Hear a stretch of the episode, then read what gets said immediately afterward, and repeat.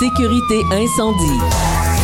7h33, ben, j'ai deux invités ce matin. Jean Melançon, directeur du service de sécurité des incendies de l'agglomération de Longueuil. Bonjour, Jean, vous allez bien? Monsieur Godot, bon matin. Ça va très bien, vous aussi? Ben oui, tout à fait. Et Donald Fortin, à qui on a parlé il y a quelques semaines, chef de division en, en sécurité civile au CIAL. Bonjour, Donald, vous allez bien aussi? Bonjour, ça va très bien. Donc, on parle de verglas ce matin. On parle du 3 avril dernier. Qu'est-ce qu'il y a eu, donc? il est arrivé une situation climatique importante qui a fait en sorte qu'évidemment, nous, nos services ont été extrêmement sollicités la semaine dernière. Peut-être pour vous donner une ordre d'idée, euh, en moyenne, normalement, notre service d'incendie reçoit à peu près 25 appels par jour. Et la semaine passée, pendant à peu près une vingtaine d'heures, durant la période du, du verglas, c'est à peu près 400 appels qu'on a reçus là, pendant cette même période-là. Ça vous donne une idée. Là. Pourquoi? Pour des incendies, règle générale, Ben, ou pour en- des inquiétudes? Il y a eu toutes sortes de choses, on le devine, mais pourquoi on vous appelle? Règle générale, c'est vraiment euh, des branches qui tombent sur les fils électriques. Ça, ça, fait hein. des flamèches, un, des- un- un début d'incendie dans les poteaux. Euh, les fils qui tombent dans la rue ou sur les, les terrains. Grosso modo, c'est vraiment le, le type d'appel qu'on reçoit là, durant cette période-là. Nous, ce qu'on fait, quand on se rend sur place, c'est de sécuriser les, les lieux. Évidemment, on fait des demandes à Hydro, mais Hydro sont débordés comme nous l'étions, puis comme les services le sont dans ces situations-là. Donc, c'est euh, la responsabilité du CIAL de se déplacer à toutes les fois, de poser les questions, puis de... Ben, comment- en fait, ce qui arrive, c'est que les, les appels rentrent au 911. Les gens expliquent la situation. Fait que là, on dépêche soit les policiers, soit les pompiers, dépendamment de la situation. Plus souvent qu'autrement, comme cette situation-là, la semaine dernière, c'était vraiment le service d'incendie qui a été beaucoup sollicité. Donc, on va sur place, on rassure le, citoyen. Aussi, les consignes d'usage, le cas échéant, parce qu'évidemment, quand des fils électriques sont en cause, euh, ça pourrait être dangereux pour, euh, pour le Tout citoyen. à fait, tout à fait. Donc, euh, c'est c'est un peu ça. Donc, ça a été une, grande, une, grosse, une grosse journée la semaine dernière. Oui, événement météorologique qui nous avait été. euh, il y avait une- un avis de, de- d'Environnement Canada qui nous avait été émise la veille. On avait mis, nous, la structure de mesures d'urgence là, en veille avec une information et rapidement, là, quand on a constaté là, le phénomène, le mercredi après-midi, on a mis en place nos, nos modalités de coordination là, pour faire face à la situation. Donald Fortin, ça veut dire quoi, ça? On a mis en place les mesures d'urgence? Euh, euh, dans le plan municipal de sécurité civile, on, on prévoit des structures de coordination. Ce qui est important à ce moment-là, c'est de savoir qu'est-ce qui se passe, c'est quoi les enjeux et quels sont les services à maintenir de ville et quels sont ceux à mettre en place pour soutenir les citoyens dans, ce, dans ces phénomènes-là. À ce moment, beaucoup d'appels, donc le service 911, le service aux citoyens 311, très sollicité. Euh, mon directeur vient de vous le mentionner, beaucoup d'appels pour euh, le service incendie, mais également le service de police a été fortement sollicité. Euh, des enjeux de communication, on doit faire rapport aux autorités de la ville, donc on doit mettre en place des modalités de coordination et c'est ce que nous avons fait. Nous avions d'ailleurs ce qu'on appelle une cellule de coordination opérationnelle dès 17 heures, tous réunis ensemble. Euh, à, à 21 heures également, nous avons tenu cette rencontre-là pour s'assurer d'une réponse coordonnée. Le danger, c'est de sous-estimer l'événement, je pense. Corrigez-moi si je me trompe de dire, ben, oh, parce que, bon, on l'a connu il y a une vingtaine d'années. Euh, on a connu cette crise du verglas, bien sûr. Mais là, il se pointait quelque chose de semblable, puis en même temps, on ne le savait pas. Là. Euh, donc, pour vous, c'est un enjeu là, lors de vos rencontres. J'imagine que vous dites, euh, on ne doit pas sous-estimer cette affaire-là. Absolument, et on n'hésite pas à se réunir, même en prévision d'événements météorologiques, pour faire face à la situation. Bon, ben, comme tout le monde le constate, les changements climatiques nous amènent à être encore plus vigilants pour anticiper peut-être des phénomènes. Euh, il y a d'autres phénomènes même qui sont euh, peut-être mal prévus par nos spécialistes météorologues. Donc, euh, ça appelle les services de ville à être très vigilants et surtout agiles, de pouvoir se coordonner pour venir en aide là, aux citoyens là, qui pourraient être touchés par un phénomène météorologique. Vous savez concrètement ce que ça veut dire là, à la ville, par exemple, quand il y a des situations comme ça au niveau phénomène euh, météorologique annoncé, on se parle ensemble, hein, Donald? Ouais. que c'est aussi simple que Très ça? rapidement. On se parle ensemble. Quand on voit que la situation va aller dans le sens où on est, préoccupé, ben c'est là qu'on parle avec la direction générale de la ville. C'est là qu'on parle avec nos partenaires, direction des travaux publics, euh, service de police. Et là, c'est là qu'on fait notre cellule de coordination opérationnelle, très technique ensemble, pour dire ben, comment on se prépare, voici ce qui s'en vient, comment on va, s'organiser là-dedans, puis comment on va venir. C'est toujours pour bien servir le citoyen. Euh, oui, tout à fait. Si vous l'aviez oublié comment ça fonctionne, je pense que là, il y a eu, un- il y a une pratique parce qu'il y en aura d'autres événements comme ça, malheureusement, euh, au cours des prochains mois, des prochaines années. Oui, c'est Hein? c'est vraiment le- les, les changements climatiques, c'est- c'est c'est important. On le voit d'année en année, il y a de plus en plus de ces, euh, de ces phénomènes-là, autant l'été que dans la période estivale ou comme là, quasiment au printemps. Donc, euh, il, faut, il faut se préparer, bien évidemment. Mais concrètement, Jean Mélenchon, ça veut dire quoi? Ça veut, euh, ça veut dire que on doit prévoir euh, les journées où on nous annonce ce, ce, ces pluies verglaçantes, c'est possible panne, c'est possible problème, euh, rattaché souvent à ce genre de, de phénomène météo.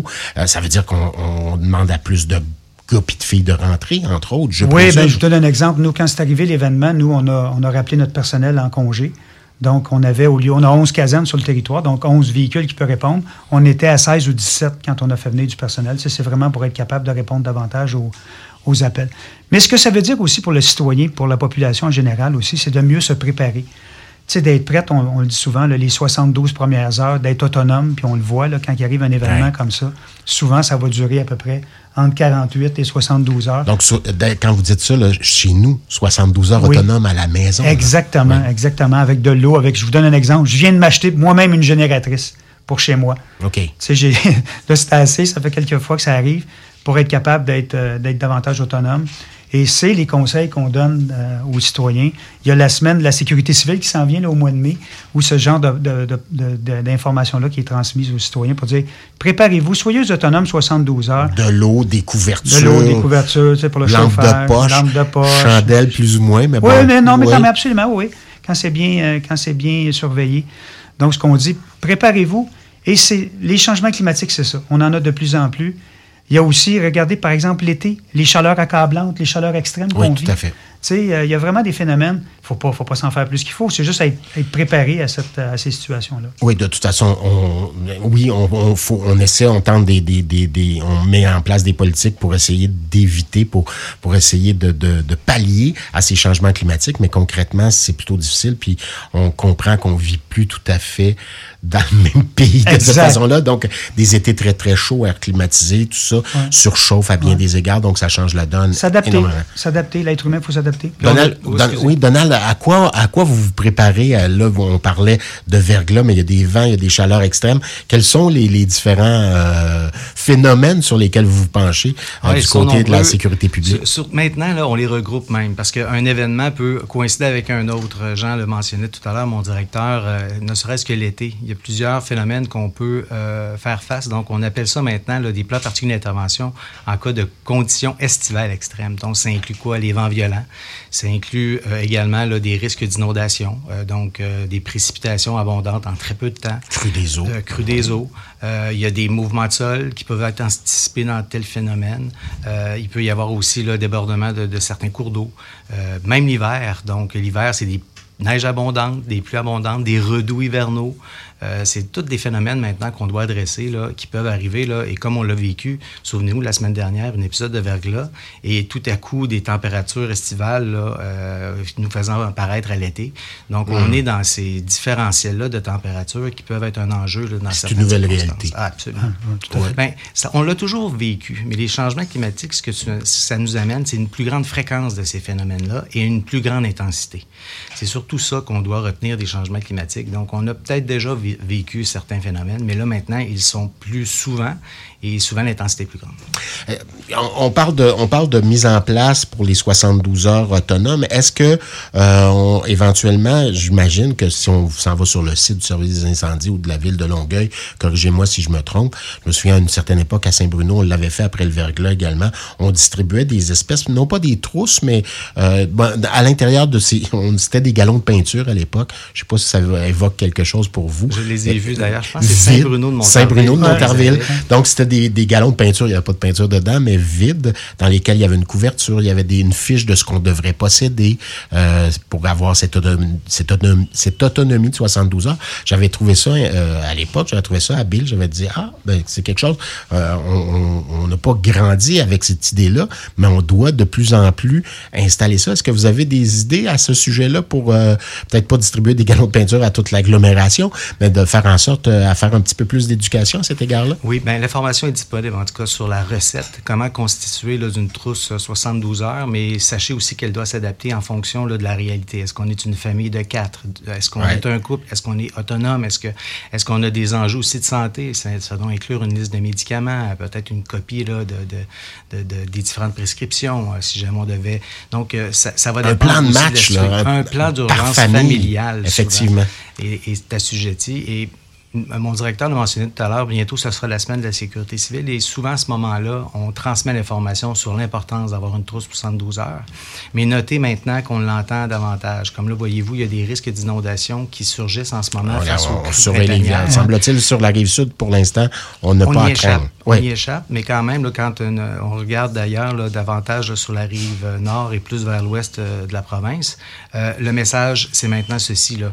Euh, on anticipe des phénomènes, soyez prêts 72 heures. Donc, ça fait partie aussi de ces informations-là qu'on demande aux citoyens d'être prêts à faire face. Vous savez, là, des phénomènes comme ça, on le dit depuis tout à l'heure, on risque de- de- de- d'y être confronté plus souvent. On a tous un rôle à jouer les services d'urgence, les organisations municipales, les autres paliers de gouvernement, mais aussi en tant que citoyen, on doit contribuer là, à, à faire face à ces euh, nouveaux enjeux-là qu'on risque de vivre de façon plus importante et plus souvent. Jean Mélenchon, est-ce qu'il y a eu des événements euh, fâcheux, des événements euh, dramatiques, entre guillemets, au cours de ce- ces, ces journées d'avril? Non, début heureusement. d'avril? Et c'est ça qui nous préoccupe quand la situation arrive. C'est là que nos conseils de, de sécurité sont importants. Parce que ce qui est inquiétant, nous autres, c'est quand l'électricité est absente depuis un bon, un bon bout de temps, c'est là que les gens ont tendance à, à imaginer des, des, des, des situations particulières là, pour être capable de se réchauffer, pour être capable de se faire de la Ouais, bouffe, tout ça, de, de la- de la- du manger. génératrice, euh, Exact. comment manœuvrer avec une génératrice. Exact, s'assurer que le monoxyde de carbone ne rentre pas à l'intérieur. N'as pas utilisé des équipements de camping à l'intérieur de la maison. Des fois, les gens cherchent des idées rapides là, pour être capable de se réchauffer. Fait que c'est toujours ça qui est Des préoccupant. vieilles chaufferettes aussi. Avec, Exact. euh, oui, tout ça, c'est... Puis rappelons-nous, en 98, même si ça fait longtemps, le verglas, c'était ça l'enjeu. Quand, quand ça avait duré longtemps, c'est là qu'il y avait eu malheureusement des décès euh, reliés Ouais, à... parce que il y a- c'était janvier, c'était des Exact. conditions hivernales, même si Exactement. c'était un redout, en fait. Le ver- qui dit verglas dit redout, mais c'était quand même des on est conditions au mois de hivernales. janvier, exact. Tout à fait. Exact. Ce qui n'était pas le cas de la semaine dernière, d'il y a deux semaines, en fait. Heureusement. Heureusement. Bon. Ben, merci de votre visite. Grand merci d'avoir été là. Je, je vous rappelle qu'on est avec Jean Mélenchon. On était avec Jean Mélenchon, directeur du service de sécurité des incendies de l'agglomération de Longueuil, et Donald Fortin, qui lui est chef de division en sécurité civile au CIAL. Merci de votre visite. On se reparle dans un mois ou en Avec tout cas, plaisir. des gens du CIAL. On est toujours très heureux de vous accueillir. Avec Merci plaisir. beaucoup.